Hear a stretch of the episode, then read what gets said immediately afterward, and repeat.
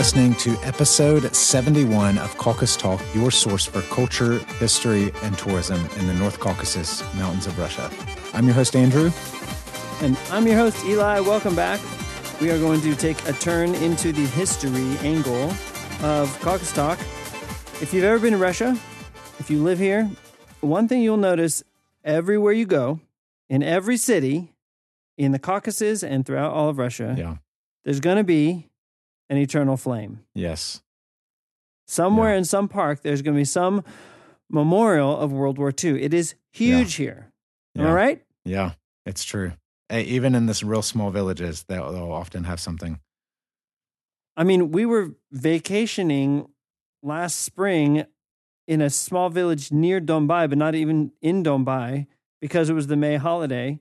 And down this like two lane road, the school comes and like the 10 people as parade and they got the balloons and there's Wow. no one watching.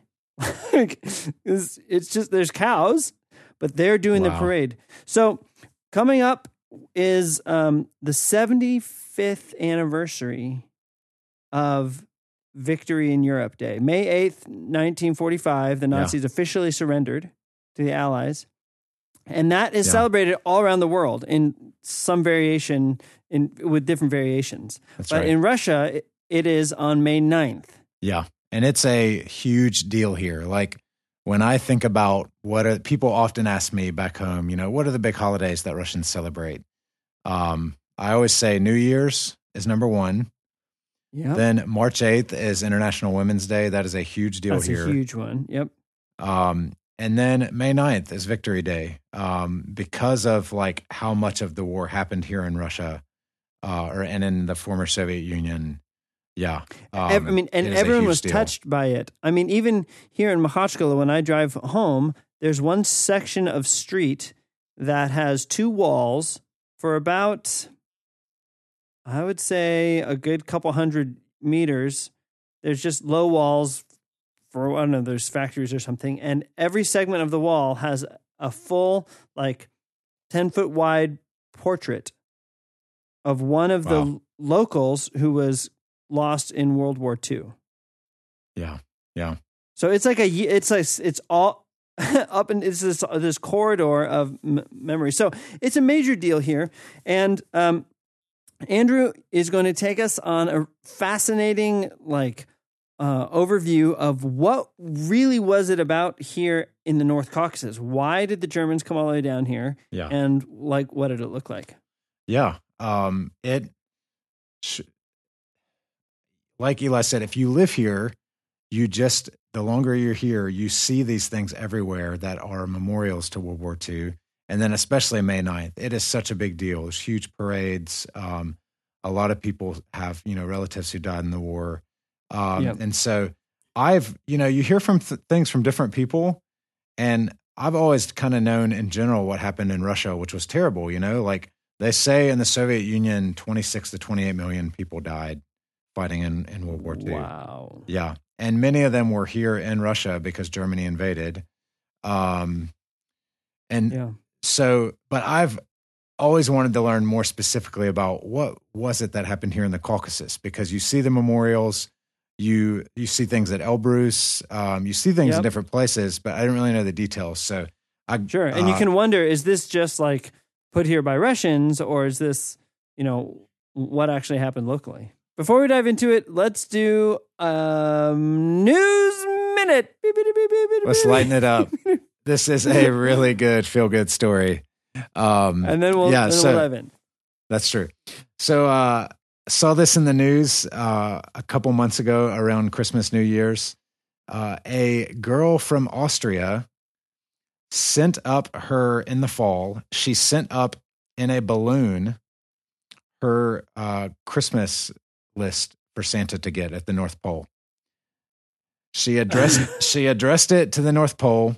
She wrote a letter in the German language uh, about what she would like. So there was basically the balloon. It was a helium balloon, and then uh, it had a little like box tied to it or a letter tied to it at the end. Well, That is amazingly enough, endearing. yeah, this balloon. She's a nine-year-old girl. It floated all the way in the air into the North Caucasus from Austria, and it landed in a guy. It landed in a guy's backyard in Karachay, Cherkessia, uh, not that far from uh, from Kislovodsk. His name was Amin, and he gets it, and he opens the letter, and he sees that it's in German. He doesn't understand, so he has a friend translate it who speaks German. And he sees it's this girl's like Christmas wish list to Santa Claus. Oh my gosh. So this guy, he basically, I forget exactly what she asked for, um, but he raised the money from his friends and then they got the gift and they mailed it back to her in Austria. Oh man. How, That is classy. how amazing is that? I mean, the fact that the balloon landed in like habited inhabited land that someone could find, first of all, and not on like a roof in the forest, in the water, but that it uh, landed in someone's yard. I mean, there's that the chances are diminishingly small of that happening. Yeah, and like he really went out of his way to make this happen. So I'm reading now. He she had requested a fairy tale princess's dress, a tent shaped like a medieval castle, and a hoverboard. Ah! And he made it happen, man, because like he couldn't afford it all, but he got his friends to like he did his own Kickstarter or Oh. whatever. And then uh yeah, somehow ended up having it delivered to her and like it be it's blown up as a media story. Oh Um my gosh. yeah. That's all she had on her list. I she I I needed my kids need to talk to her. Their lists are like they got lots of Christmases on their lists. oh man. But anyways, So, yeah, it's really the cool. moral of the story is send your requests to the North Caucasus. How, however you can control the winds. Yeah, but you know, I did that when I was little. I sent a balloon with like it Really? was just a random like if if you get this, and I remember I was younger than I was younger than ten probably, and we are going out the door for to school and at like seven thirty in the morning. The, our phone rang in our house in DC, and it was for me. I'm like, what the heck? And it's like, oh, this is so and so from Virginia. I was like, oh yeah, like I got your balloon. Like, oh, okay, what did you say your Bye. Name was? I know. Claus isn't Wow, in there. that's a great story, man. Uh, Yeah. Yeah. So yeah, props to props to Amin, our farmer friend in Karachay, Cherkessia. That that is just that's really cool. Restored a bunch of people's faith in humanity. I think. S- small act of kindness. So great news minute. Thanks, Andrew. Oh yeah, yeah. Okay, so uh, like like we were talking about, uh, I've learned a lot about World War II, and especially from the Russian perspective, uh, living in Russia for so many years. Uh, and uh, I was given a great book recommendation. Uh, it's called The Caucasus, 1942 to 1943, and it's by Robert Forsick or Forczyk. Um, we'll link that in the show notes, but highly recommend this book. Mhm. It's a very kind of uh, detailed step by step uh, picture to what happened in these years in the Caucasus, and then he gives a lot of context uh, to the overall war. So that's kind of where I learned a lot of these things. Um, but one thing, Eli, I'll say right off the bat, I thought I knew Caucasus geography really well, and I learned a lot more about it reading this book.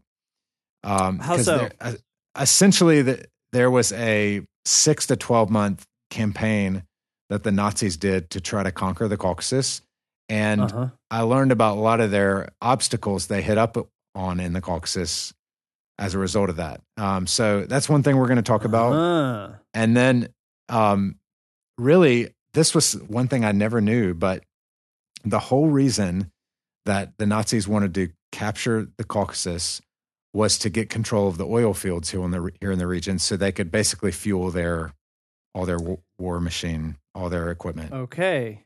So where where is there oil in the North Caucasus mainly? Is Yes, it just so- everywhere?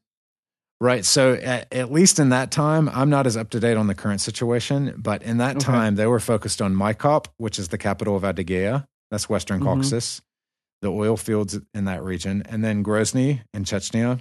Uh-huh. And Sure. then eventually they wanted to get to Baku in Azerbaijan, Yeah, cuz that's where I mainly associate the oil is Azerbaijan. Right. That's. Caspian Sea. Yeah, yeah, yeah. Okay. So uh, basically, what happened was uh, a one of the field marshals in the German army. He also like worked closely with a private uh, German oil company, and he this was his idea. Uh, he he thought that like they if they captured the Maikop and Grozny oil fields, they'd be able to restore them quickly and like be cranking out you know X number of tons of crude oil every month to fuel Uh-huh. what they were doing. And he actually convinced Hitler to do this, to go that route. This particular. Yeah, this guy, Uh, uh, Goring was his last name. Uh-huh. Um, so, anyways, that that's why they decided to do it. They had moved pretty deep into southern Russia. They had they were close to Rostov, and during this time was the famous Battle of Stalingrad was happening, Mhm. which is uh, modern day Volgograd. Uh, have you ever seen that movie, Eli? Enemy at the Gates. Nope. No, I have Yeah. not. this came out uh, however many years ago, but Jude Law was kind of the main actor, and it was famous. There was kind of like this sniper war between this one Russian sniper and this one German sniper. Um, but yeah, so Hmm. anyways, a lot of German resources were going to Stalingrad. And essentially, one of the mistakes they made in trying to conquer the Caucasus was they diverted too many of the resources away from the region. You know, there's some people, Andrew, who'd say one of the mistake they made in trying to conquer the Caucasus was trying to conquer the Caucasus. It's true. It's true. So one thing that's interesting about the war in the Soviet Union, uh, people, you know, the Soviet Union was comprised of 15 modern day countries. So there were many nationalities fighting against the Nazis. And so people didn't always fight in their kind of land of origin. Uh, so I do want to just say off the bat, there were many Caucasus people who received, we'd call it a Medal of Honor.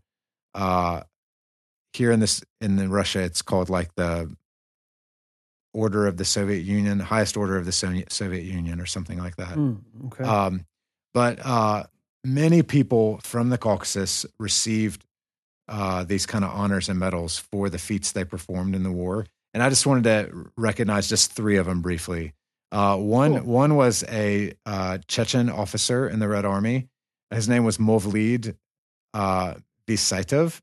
And listen to this, Eli. He was the 1st Mhm. Soviet officer to shake hands with the Americans at the Elbe River after Victory Day. Yeah, that gave me chills. yeah, um, Chechen guy. yeah. He was he was a uh, like a lieutenant or general. I'm not sure exactly what his rank was, but he met General Bolling from the Americans at the Elbe River, and he gave him his horse, and General Bolling gave him his vehicle, like a classic, classic in that time trade. Yeah. So he posthumously received uh, this Soviet honor, and um, actually, President Truman from America gave him a Legion of Merit award. Isn't that crazy? yeah. Yeah. So uh, that was one. Uh, Movlid Visaitov from Chechnya. Then there was a uh, Adig, uh, basically an artilleryman, uh, Ademir Ademir Achmizov. He was Shapsug from kind of the Western Caucasus on the Black Sea, but he actually Mhm. did fight in the Caucasus, and he um, died in 1943 fighting. But he also was uh, rewarded kind of like with a Medal of Honor as well. And then one of the most famous stories out of the Caucasus are the Gazdanovi brothers from Yeah. from Ossetia. Um, but they there were seven brothers, and Yeah. all seven of them all seven of them died between the age of 28 to 34, uh, defending their motherland. The youngest brother Hassan Bek, when he was 20, went missing, and they never found him in 1941. But if you go to North Ossetia, Vladikavkaz, there are memorials to these guys. Um, and you can imagine for the the parents how heartbreaking that was, you know. Um, Man. yeah. So a lot of heroes who died fighting, uh, defending their homeland. Um, and then there was, you know, like I said, a six to 12 month period where the fighting was happening here in the region. So, Eli, let's talk geography.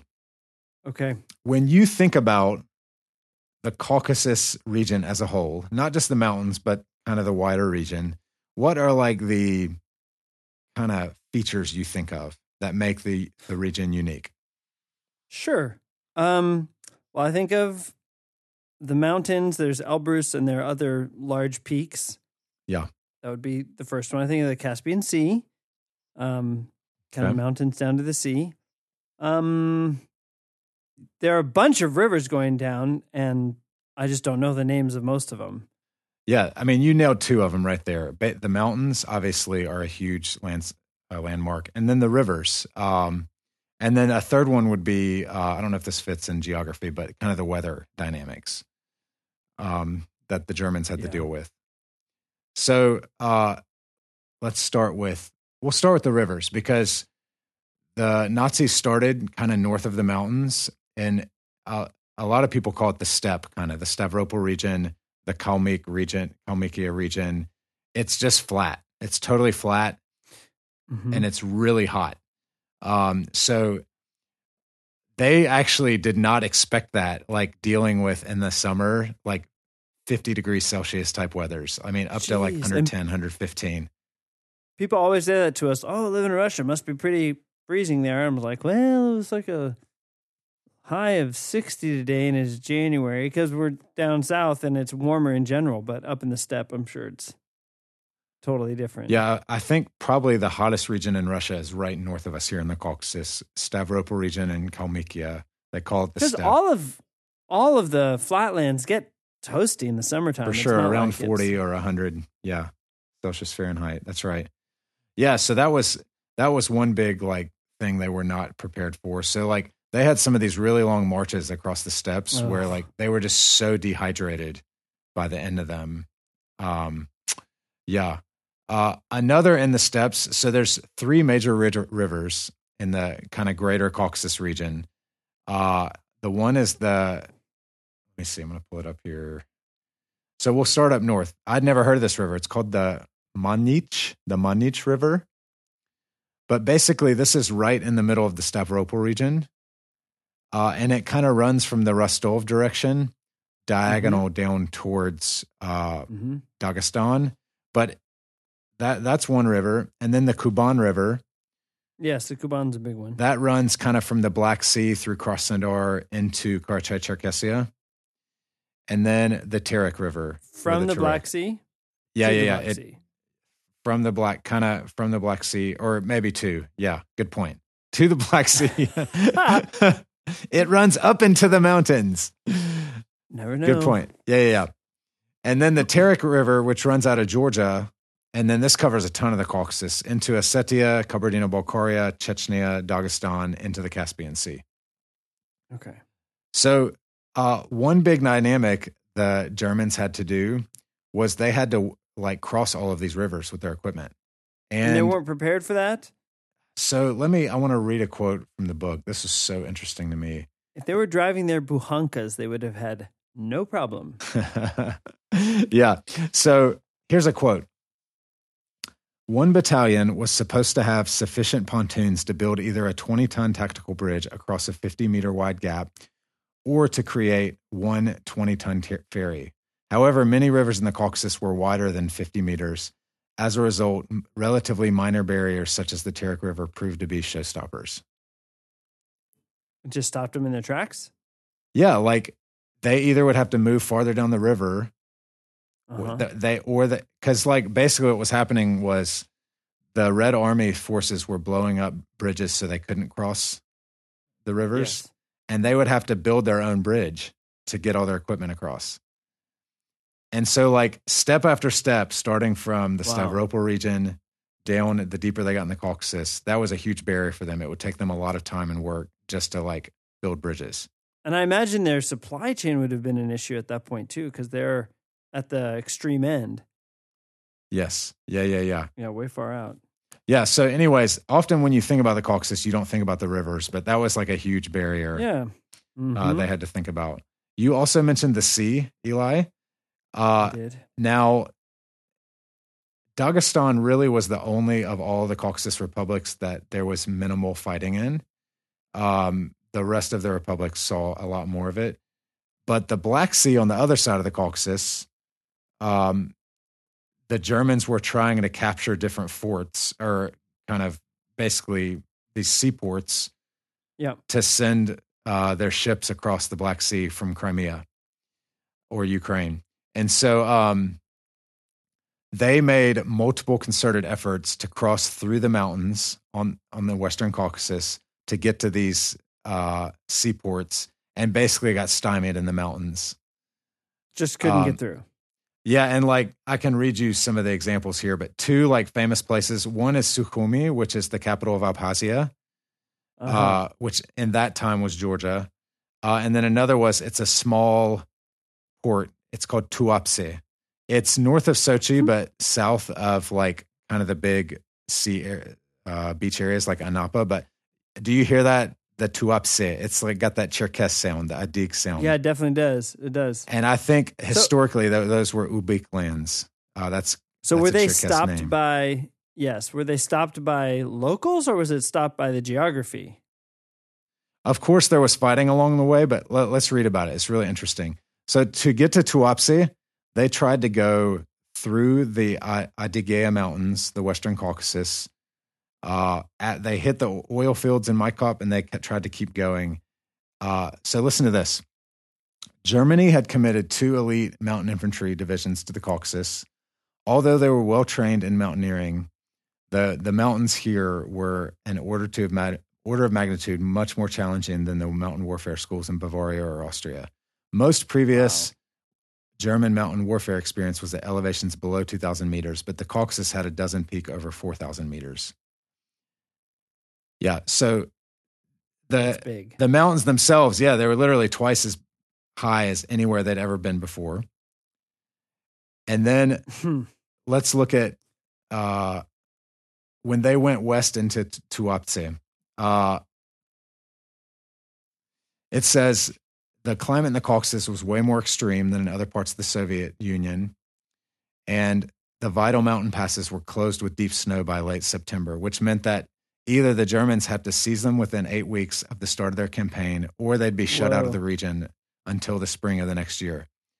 So basically, a combination of the restrictive nature of the mountains, the rivers, Mhm. and then once you got up Mhm. into the mountains, the limited road networks totally like hindered them. It reminds me of that story you told of the guy who wanted to drive his Land Rover to the top of what was it? El- was it Elbrus? Elbrus, Elbrus, yeah.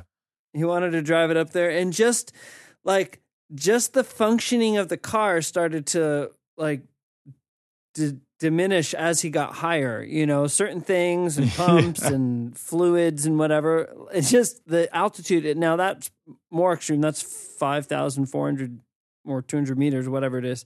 Um, but still, if you're up, you know, a thousand meters higher than you expect it to be, there's stuff that just doesn't work, like your brain. Yeah. And like one example is uh obviously elevation. And that's that's the highest elevation right there. Um Yeah. the but the like in Adygea, those are kind of the lower kind of part of the Caucasus Mountains. But like the weather there is still what shut them down. So uh it was Interesting. late October. They were they actually could see the Black Sea in the distance.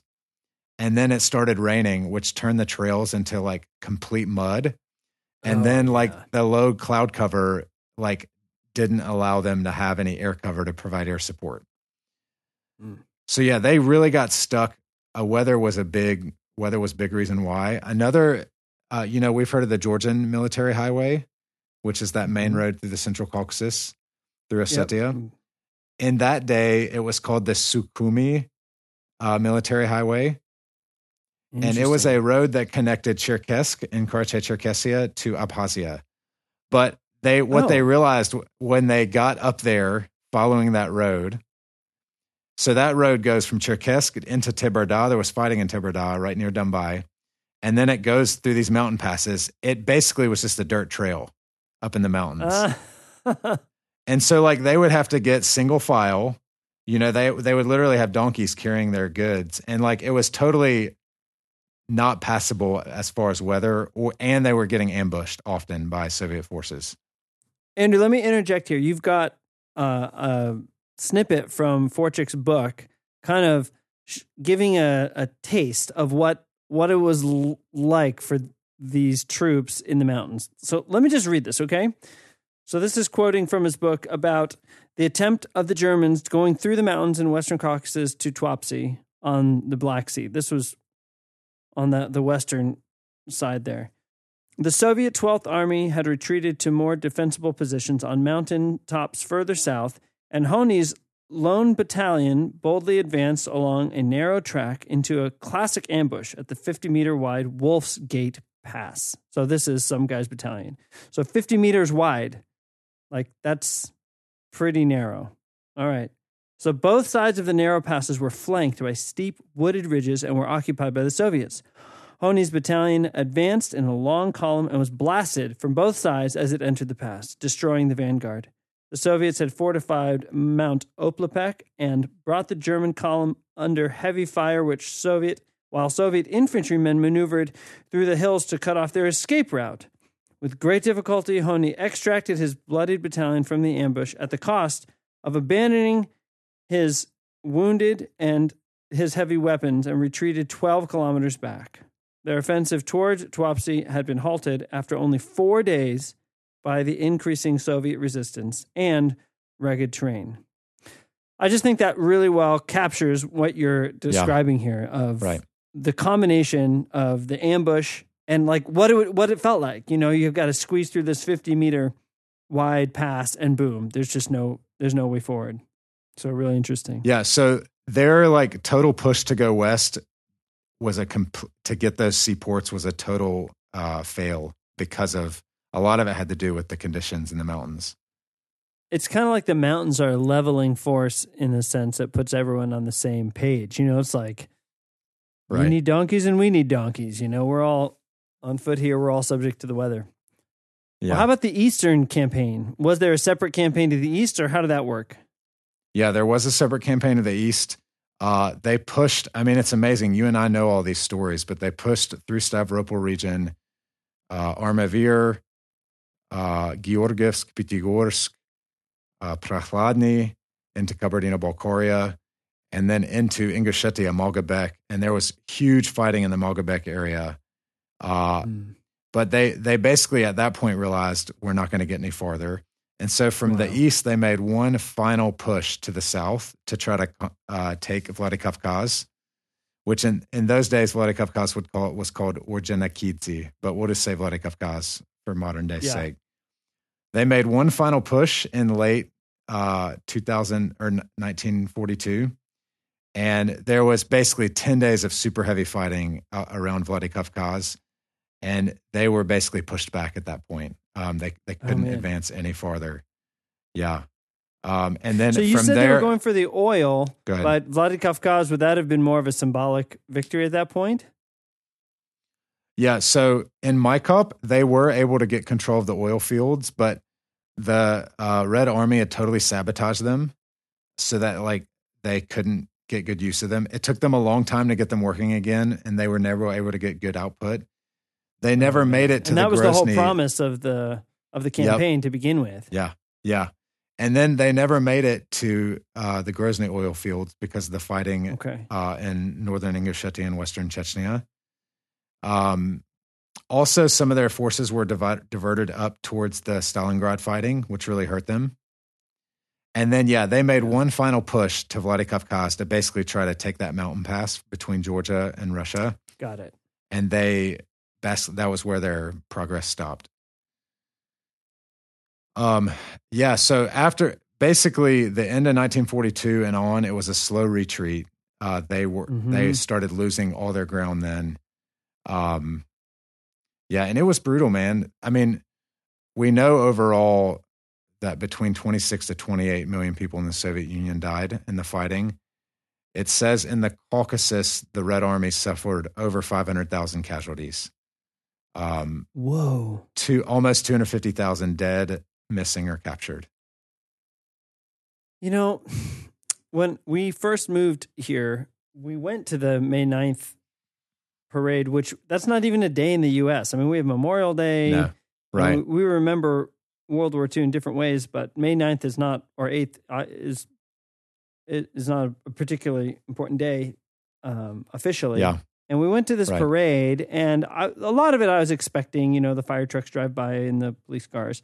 But what really struck me was this slow walking mass of people, each person holding a photograph, a portrait, just hundreds of local people carrying the uh, portraits of their loved ones, their family, their relatives who Yep. were in the war or lost in the Yeah. war. And like it doesn't get a lot more personal than that. It became it, it just switched gears in my mind from like, hey, a parade to kind of commemorate this event to people personally remembering and grieving or celebrating, you know, grieving their losses or celebrating the the bravery of of the relatives. Yeah. Really striking. Yeah. And I mean, it is so significant because it was that blood was shed here in this land, you know? I mean, really, the, and almost a, a huge part of the Caucasus region, like there were battles happening. Um, and almost the entire, entire North Re- Caucasus region was covered. Um, we mentioned this, but like you see this everywhere in the region today. Um, of Yeah. course, in the big cities, you know, there's big war memorials. You can um, you can find some like museums, but like even in the small villages throughout the region, usually in the downtown, there will be a memorial with every single person's name listed who fought and died Yep. in the war. Yep. Yeah, and uh, it really it hit home with everybody. Well, what was the deal with Elbrus? Why were the Nazis on Oh, Mount man. Elbrus? There's neither oil Yeah, is nor really people there. so, can you take us like because you hear about this? In fact, when you go to Elbrus and you take the gondola up to the first tier, and there's a cafe there, there's a little museum, and it's actually Yep. got a lot of stuff. It's got helmets and stuff. So there was Nazis on Elbrus, and it wasn't for the skiing. Yeah, there's so, That's right. There's a museum on the at the first level up where the cable cars go up, and then at the second level there's a memorial of folks who Okay. lost their lives. Yeah, yeah, that's right. Um, but basically, uh, there was an order from on high in Germany to take Elbrus, climb it, and take pictures with the Nazi flag on top, so we can use it for propaganda back home to show like we're having success. And so uh, they did it. They climbed the mountain, uh, took pictures of themselves on top of the Elbrus, and apparently uh, Hitler was furious because of like what? the time and resources it took for them to get up there. but it was his command. It was his It, order. it wasn't his order, but it it was from it was from Ah, another high his- up, and he was really not press happy. office. Yeah, That's pretty interesting. I, I would feel like that's the kind of symbolic victory that would register, but um, I guess not. Yeah, yeah, yeah. Um, so, anyways, uh, yeah, those are kind of some of the the highlights. Obviously, this is a really in depth subject. There's a lot of things we could cover, but it really affected this region. Um, it's still very much alive in the Russian and Caucasus like mindset today. The fighting that happened here in the land. Oh, and I'll end with this. Right. Um, so today, this started in 2007, but Russia started basically honoring cities where big battles took place and a lot of lives were lost. And there's between 45 to 50 of them today in Russia. Hmm. And they're called uh, Soviet cities of war glory. Mm. And there are six cities in the Caucasus that have that distinction. Um, the first, Rostov, is not really in the Caucasus, but that was kind of the start of the Caucasus campaign. So we'll include Rostov. Um, Tuapse, which is that's that kind of seaport city on the Black Sea coast. Okay, sure. Uh, Nalchik. Malgobek Mhm. is a big one. That's a small city in northern Ingushetia. I was there recently, and they have a, a war museum. Grozny, Chechnya, and Vladikavkaz in North Ossetia.